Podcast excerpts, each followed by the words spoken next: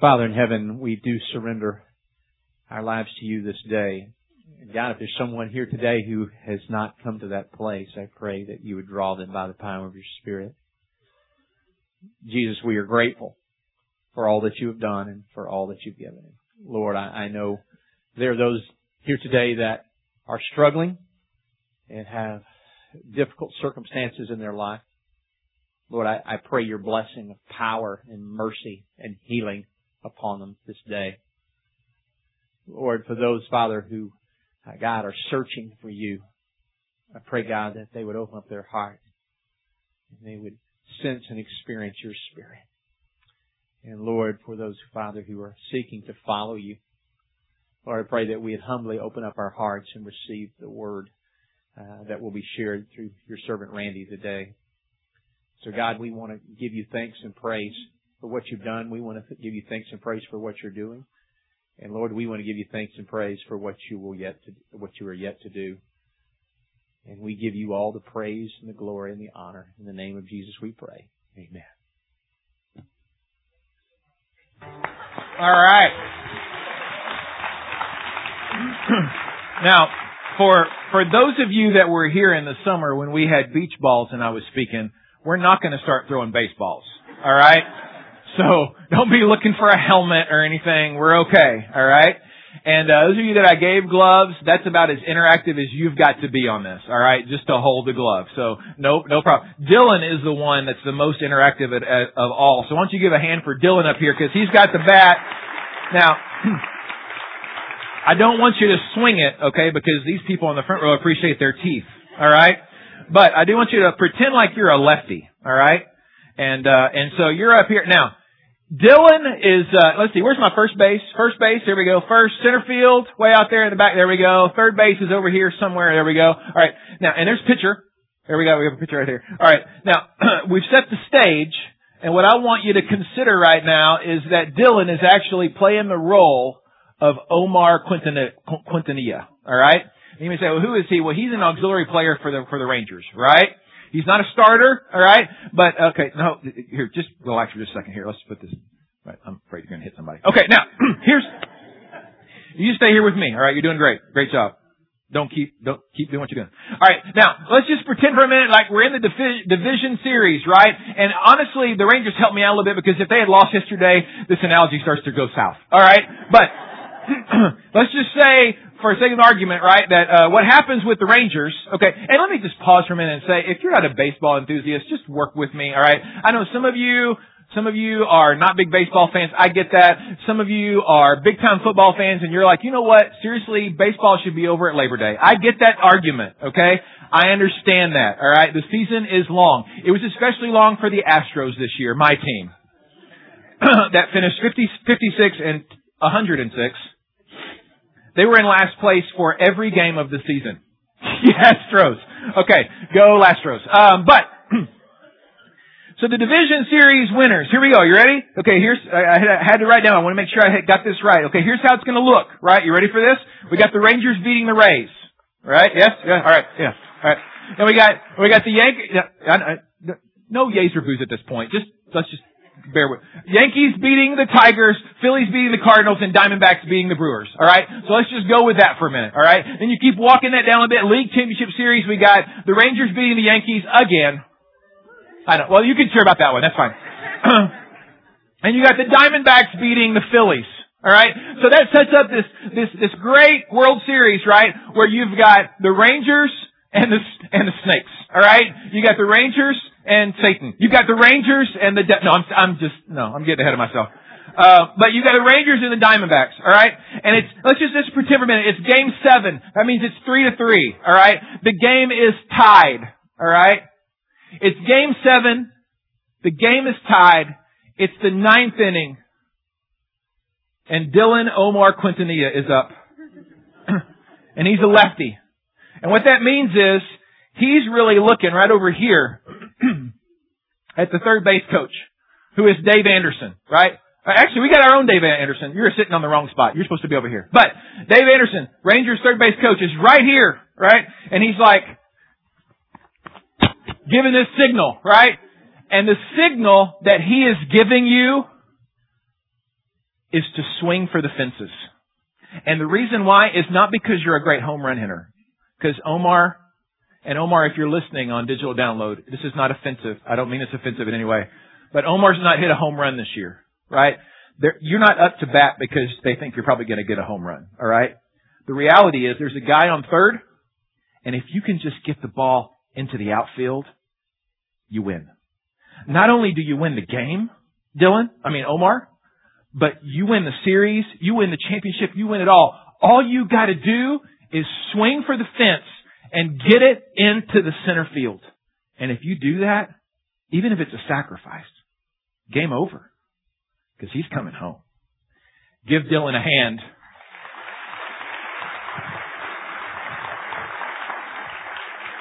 And as you do that, open up your Bibles please to 2 Corinthians chapter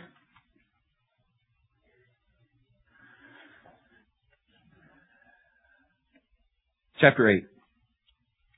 And I want you to hold on to this picture as we jump into this book of Corinthians to see what it looks like to live a generous, sacrificial life. In the eighth chapter of 2 Corinthians, Paul begins to write, and he's writing about these churches of Macedonia with the hope that their example spurs the Corinthians on. Right? Because the Corinthians are doing a lot of right things. He mentions that in the passage, and he goes on to say, you're doing so much well, will you excel also in this? But we're not going to camp out there. Oftentimes, you hear sermons about giving or generous, generosity or whatever, and that's where we go in 2 Corinthians. But I want to camp out on the first five verses. The example that Paul uses. These Macedonian churches. There's a little bit of history here that I want you to be aware of that really helps us out in understanding why he's using these churches as an example. First of all, Paul was really instrumental in these churches even existing. He received this vision while he was at Troas where he saw this Macedonian pleading for help.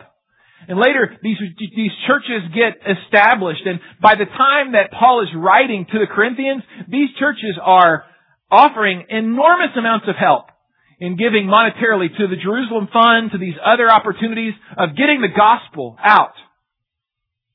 Paul's speaking specifically about a couple of churches that will sound very familiar to you. One of the churches in particular that he's talking about here as an example is the church of Philippi. And we understand that the startup community here happened actually in Acts chapter 16, right? A story that you might be familiar with. Uh, Lydia, right? Lydia and her household. And Lydia is really noted for her hospitality in that passage. You can go look that up, Acts 16. And then also we find this this uh, conversion of this Philippian jailer and his family. A man that's highlighted for his hospitality and his generosity. And here are two of the founders of the Philippian church. Immediately what we're, what, what they're known for is giving. Paul abruptly leaves that church and later on writes a letter to them, which is the letter of Philippians. And in that, we discover through his writing, you can go back and check out this letter, that actually he's talking about them, to them, and about how they have continued to support him throughout his ministry. And he mentions that even in the midst of their suffering and persecution, they continue to give. Another church Paul would have been referring to here would have been the church at Thessalonica. In Acts 17, one chapter later, from the beginnings of the church of Philippi, we find the launch of this body of believers. And many are converted there, and persecution is intense. And Paul leaves, and later sends letters, two letters back that we have, first and second Thessalonians. And as we look at these letters, what we discover is he is commending them for their brotherly love. In the midst of the troubles that they're enduring, in the midst of poverty, in the midst of persecution, in the midst of all their trials, they have been giving greatly to the cause of Christ. I think understanding the DNA, the history of these churches, helps us understand how rich this example is whenever he describes the Macedonians here. Why did they stand above the rest? What were some of the characteristics? And how might we be challenged to live generous lives? First, If you're taking notes, they exemplified giving with great sacrifice. And let's face it, we can give without great sacrifice, right? I mean, we do that all the time, right? We bag up a bunch of clothes that don't fit anymore, and we go take them to a box somewhere and drop them off. We have a garage sale and basically give stuff away that we really don't care about, that's broken, that's useless, that's the old school style. It's not a sacrifice. My family, we don't do pets, right? All you pet lovers out here, that's fine, that's great. We don't do pets. We do children. But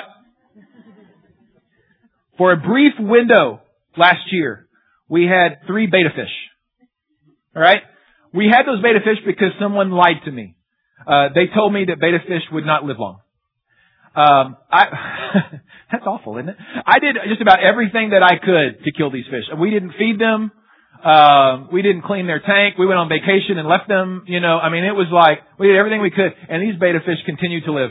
And so, when we were about to move to this part of the metroplex here, uh, we wound up giving those betta fish to our neighbors. Um, there was no sacrifice involved in that. There was great joy. Uh, but, but really it was just, it was giving without great sacrifice on my part. And we do that all the time in our lives. 2 Corinthians chapter 8 verse 2. Out of the most severe trial, their overflowing joy and their extreme poverty welled up in rich generosity. For I testify that they gave beyond their ability. We've already looked at the history of these churches to see that they were experiencing great persecution. And, well, they were also very impoverished, and yet they gave, and here's some interesting words here in this passage, beyond their ability. You think that took just a little bit of sacrifice? Can you imagine the founding fathers of these churches at Philippi and Macedonia and also Berea would, would have been in that area as well? Can you imagine them sitting down? Well, what are we going to do for Paul this year? What is our, what, what do our funds look like? Well, it's less than last year. Well, how's the attitude of our people? Well, our attitude's great, but I mean, we, we got virtually nothing. Okay, well, let's double then. Double what we we did last year. They gave beyond their ability. They practiced Hebrews chapter 11 verse 1, you know, a definition of faith, right, that we find in that faith chapter of Hebrews. Now faith is being sure of what we hope for and certain of what we do not see. They didn't see how in the world that was going to work out. They gave beyond their ability. So, Omar, Dylan Omar, he's up to bat, right? And he's ready. He's ready to go for it. And he's willing to do it, to swing for the fences, and to go deep, and to allow that sacrifice fly to occur, and to get that out, and he's willing to have that out occur on his record so that his batting average does not go up. He finishes the last out of the season for the Rangers. He finishes still with no home runs, although he's had 40 something at bats. And you know what? It doesn't matter. Because he's won. The sacrifice is worth it. The sacrifice cost him something in his record. It didn't matter. He wins the game. He wins the series. He wins the championship. And the crowd goes wild. Well, not really because it, National League actually won the All-Star game, so it'd be playing there. So their fans would be going, uh, but, but we'd be happy. Right? Sacrifice isn't sacrifice if it's easy. Sacrifice isn't sacrifice if it doesn't cost us something. So you show up on Sunday and you hear, well, the children's ministry can use you? Will you consider being a part of the home mission field here? Working with children here regularly. And you know what? In the back of your mind, you're thinking, that's going to cost me something.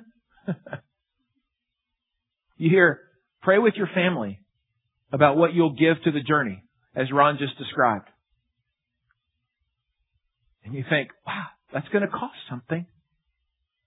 And it's so easy to sit back and go, I could have used that cash to finish that deck out back. I could have used that time to sleep in and veg. Yeah. Because typically what happens is, it, when our life begins to get filled up with sacrifice, it also begins to increase the I could haves. Oh, that, that, that list is going to grow. I, I, I could have done a lot of things. I don't want you to miss this. I want you to look at Paul's words to the Philippians in chapter 4. You can go there. He says, listen, I know you've sacrificed. I know your list of I could have has grown, but don't miss this, Philippians, as he continues to, cur, uh, to, to, to inspire them and spur them on. He says, don't miss this, Philippians. And by the same token, don't miss this 21st century Christians. Verse 18 of chapter 4. Your sacrifice has been considered a sweet fragrance to the Lord.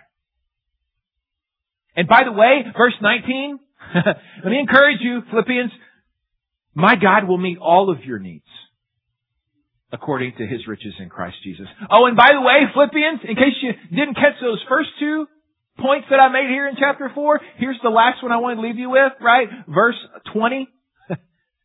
it's all for his glory. Your giving is all about him and not about you. They exemplified giving with great sacrifice. And B, they exemplified giving with great joy. Look at 2 Corinthians 8, verse 2. Out of the most severe trial, their overflowing joy and their extreme poverty welled up in rich generosity. It's interesting in the letter of Philippians, what we find is the word joy occurring 16 times. Matter of fact, it's known in the New Testament, ready for this? As the joy book. It's the joy letter. Joy is all over this book this book of the Bible that is focused in on these believers who are giving out of great sacrifice. So we go back to the diamond, and Omar is up to plate. Is he thrilled at the prospect of about of being at the plate? Is he thrilled at potentially sacrificing himself to a long ball that the center fielder catches? Absolutely. He's thrilled to be able to play in this game, in this moment, because he sees the bigger picture. And the bigger picture is there is a runner on third that is headed home. And that runner on third just needs the opportunity of someone willing to sacrifice. And our church, as we look at this campaign that we're in, or whatever you want to call it, the journey, the reality is, the focus is that the base camp expands because part of our mission, and it's on the wall all along the back, is that we are a sending church so that there's people constantly at third base ready to be sent home. And what they need is somebody at the plate going, I'm swinging for the fences. I'm ready. With great joy. I'm exemplifying giving with great sacrifice. How does this look? Rock Point style? A nine-year-old joyfully filling out a brick bank for the journey because she knows that when she's giving, she's giving a sacrifice with great joy unto the Lord so that her other nine-year-old friends have a place here when it comes to girl talk and when it comes to mission possible and when it comes to all the other things that right now, crazy enough, we have to cap because we don't have the space for all the kids that we want to come in and be involved. And you know what? God says, whoa, hey, hold on. Why don't we swing for the fence and see how we can blow this thing up so that all who wants to be involved can. It's the adult leaders who sacrifice every Wednesday night. They drop their kids off and their kid runs inside and instead of them driving their car to Starbucks to hang out for an hour and a half until it's over, they drive their car around to the parking lot and park and go inside and are a small group leader. Enormous amount of sacrifice, absolutely. And yet I've been over there and I've talked to those ladies and those men, and can I just tell you, they do that with great joy. Knowing that God is using students in their schools as ambassadors for Him. And as they're growing up to be young, godly men and women of the faith. Those of you who may not know, uh, our fifth child is about to be born in about eight, nine weeks. And um, Levi, our youngest at this point, he's two. He's been sleeping in his crib the whole time.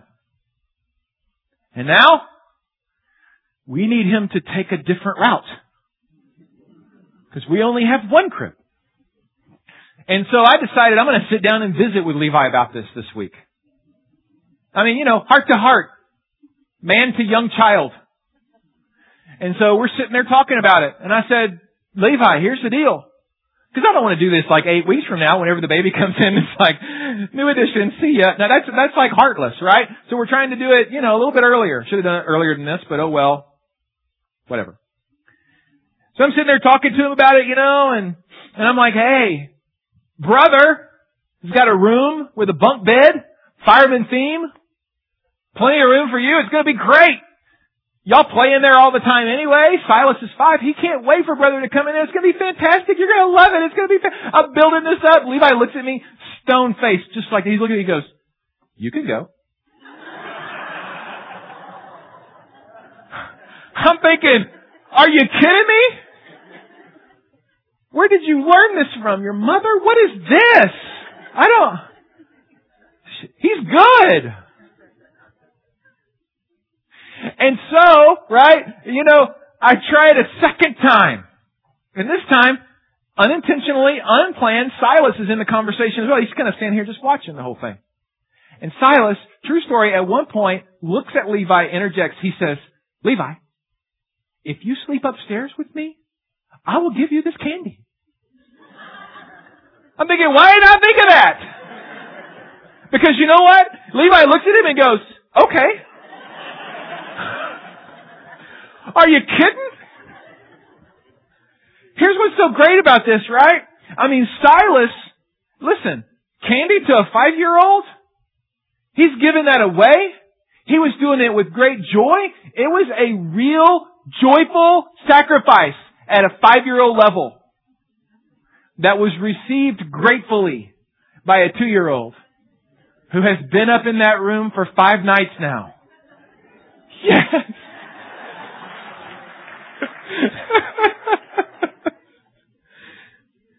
So in this letter, we got this giving with great sacrifice and with great joy and with great freedom. 2 Corinthians 8, 3, for I testify that they gave as much as they were able and even beyond their ability entirely on their own.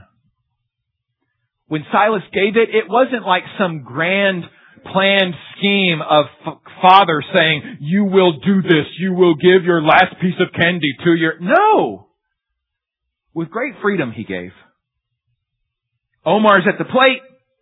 He's ready to do this deal. And here's the, here's the thing. Dave Anderson is standing right there and he's giving the whole, you know, that business, you know.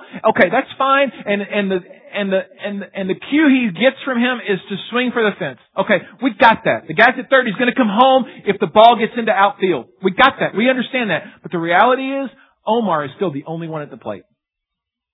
He can do whatever he wants to do. He might get in trouble later, but, but, but he can swing or not swing. He can swing hard, he can swing soft, he can swing a variety of different ways. It's his choice. He's got great freedom in this. He's got great freedom at the plate. This is his moment to choose. If you've spent much time around churches, you know that usually at some point in the church service, there are people who walk around maybe with payment plates, right, where we put our payment in, right? Or you make your payment back there at the back somewhere, right?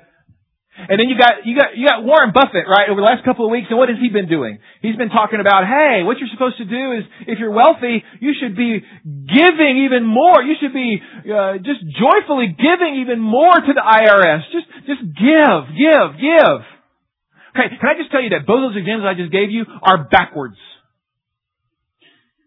They're backwards. Why are they backwards for us? Why does that not make any sense? Because I don't know about you, but when I think about the IRS, I don't think about offering. I think payment. Right? When I experience corporate worship here, we don't pass a payment plate. We give an offering. With one, there is requirement, or else. With the other, there is great freedom. God designed it that way. Silas' generosity wasn't a payment made to his brother mandated by dad. It was candy freely given. A true sacrifice for any five-year-old. 2 Corinthians 8, 12 says, For if the willingness is there, the gift is acceptable. Some of us, ah, okay, this is what I'm supposed to do. And God's like, you know, don't do it. Wrong. Hold up. Take a few steps back. have you approached sacrifice to me with great joy and with great freedom? Chapter 9 verse 7, each man should give what he has decided in his heart to give, not reluctantly or under compulsion, for God loves a cheerful giver. You know, let's pause for a minute. Maybe this is the place where you go, okay God, I get it. This is the prayer that I needed to hear, that I need to pray. It's God, I want my have to give mentality to turn into a freed to give mentality.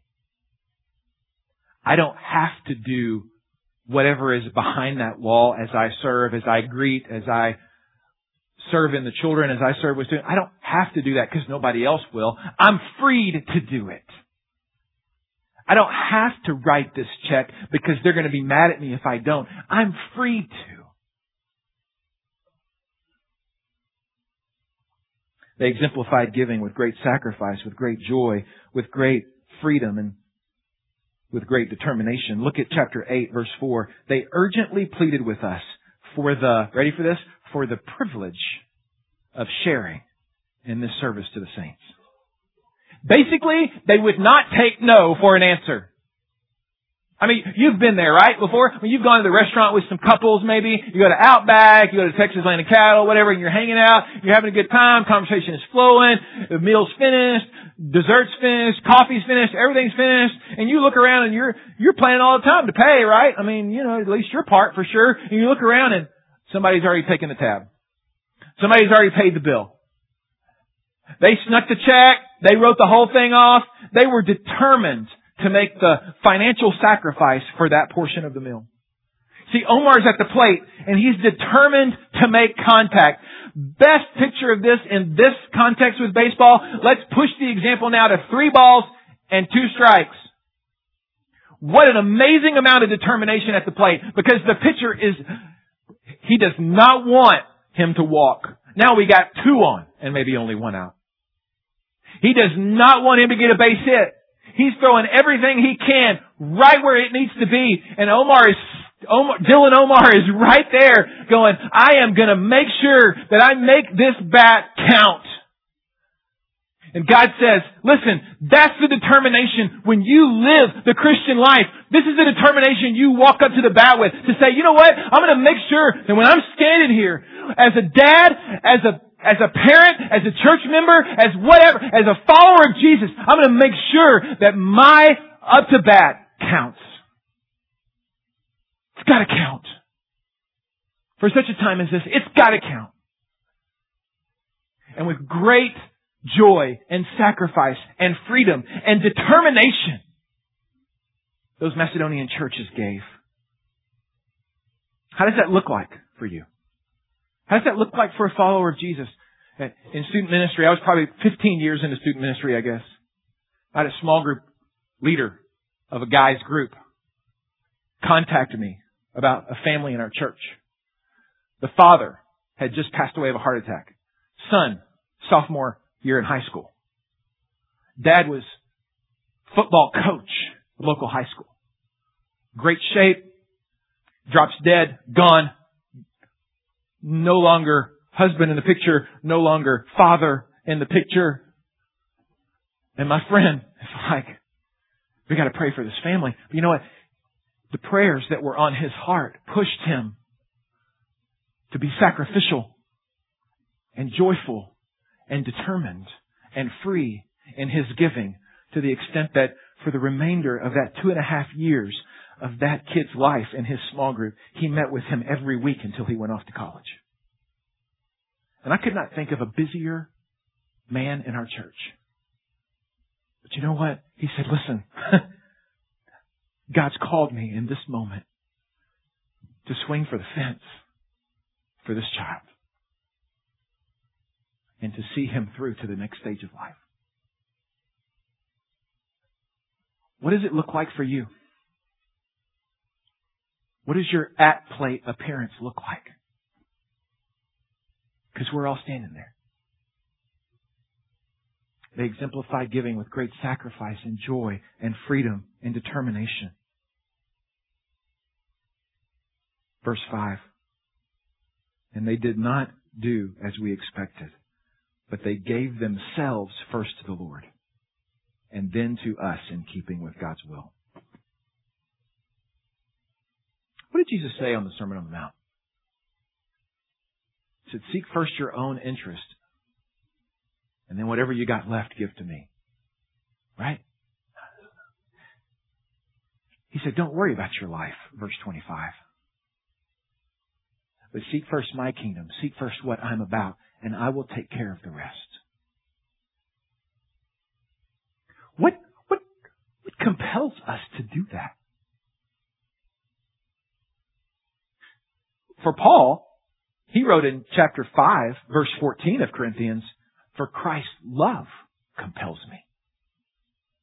Because I'm convinced that one died for all, and therefore all died. I think when we stand at the plate, we say, God, I refuse to be led away from the reality that it is your grace and your love, that it is Jesus Christ that compels me. And I am determined to give my life away. It's recognizing that everything I have has come from Him. My family, my health, my savings account, my job. So here's where it gets crazy. God basically says, okay, here, Randy, here's what I want you to do. I want you to lay it all out you to lay it all out right here, everything before you that I've given you. And let's get your perspective clear. Because I've given you everything. I've allowed you to manage an awful lot. To lead it, to shepherd it, to steward it. And Randy, you don't deserve any of it. And this portion right here, crazy enough, I want you to give that back to me. And Randy, in doing so, it's going to remind you that really I've given all this to you. But when you give this away, you're going to be swinging for the fence. And I want you to trust me, it's going to be worth it. And I'm going to get you home. And the enemy's going to be defeated.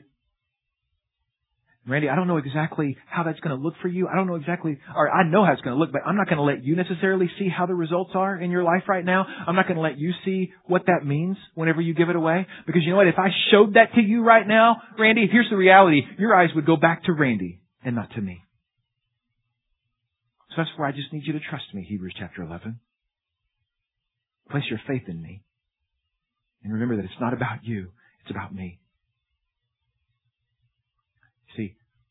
When we trust Him with our lives, we say, You're the King. You're the driver. I give rights to you. And you're going to be sufficient to meet all my needs. Where is that example for us best laid out of giving ourselves away? I would say 2 Corinthians chapter 8 verse 9. For you know the grace of our Lord Jesus Christ that though he was rich, though he had everything, Yet, for your sakes, he became poor, so that through his poverty might become rich. Christ gave himself for us so that we might have the one and only way to the Father. I'd like for you to bow your heads for a moment. So our focus has been on giving.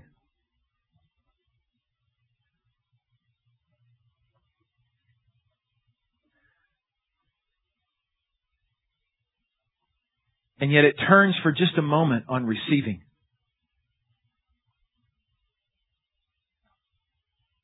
Because maybe at this place in the service, what you needed to hear more than anything else is that there is a God who gave His Son for you, and you've yet to receive that gift of eternal life through His Son, Jesus Christ,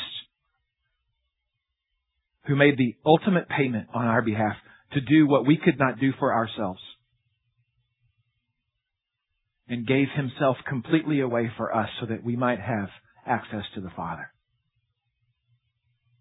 And what you would say right now is, God, I need to be the recipient of that free gift.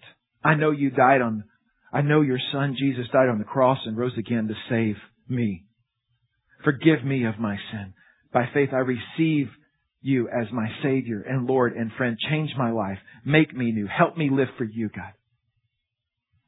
Maybe that is what you most needed to hear and do and experience this morning so that you move from creation of His to child of His. If that's you, I'd love to visit with you after the service. Just come down here and say, hey, I did that. I received the gift of salvation today. What's my next step, Randy? Let's talk about this. I want to share, I want to visit with you for a minute. I'll be right down here. I'd love to visit.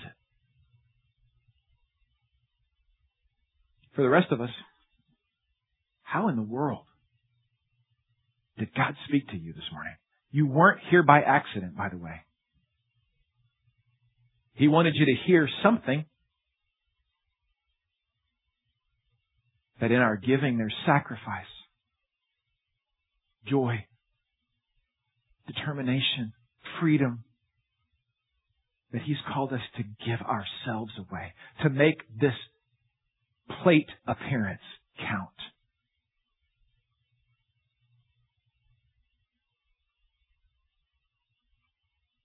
I'm going to pray and when I finish, Michael, I'm going to ask if you, if I could change something up for a minute. I would love for us to go back and sing, I give myself away. And I'd love for that to be our time to close to say, God, you use me. I want to make it count for you, God.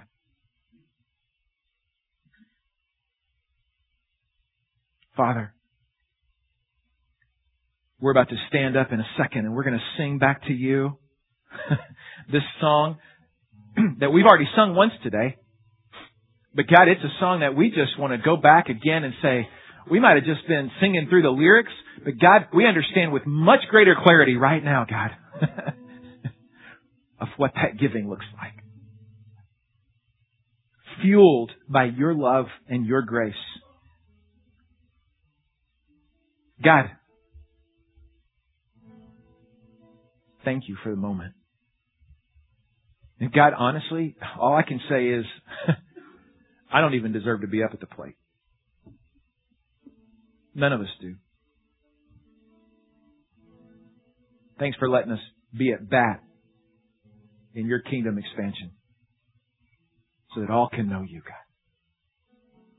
Father, may we give. It's an act of love. May our sacrifice be sweet to you as we give it away.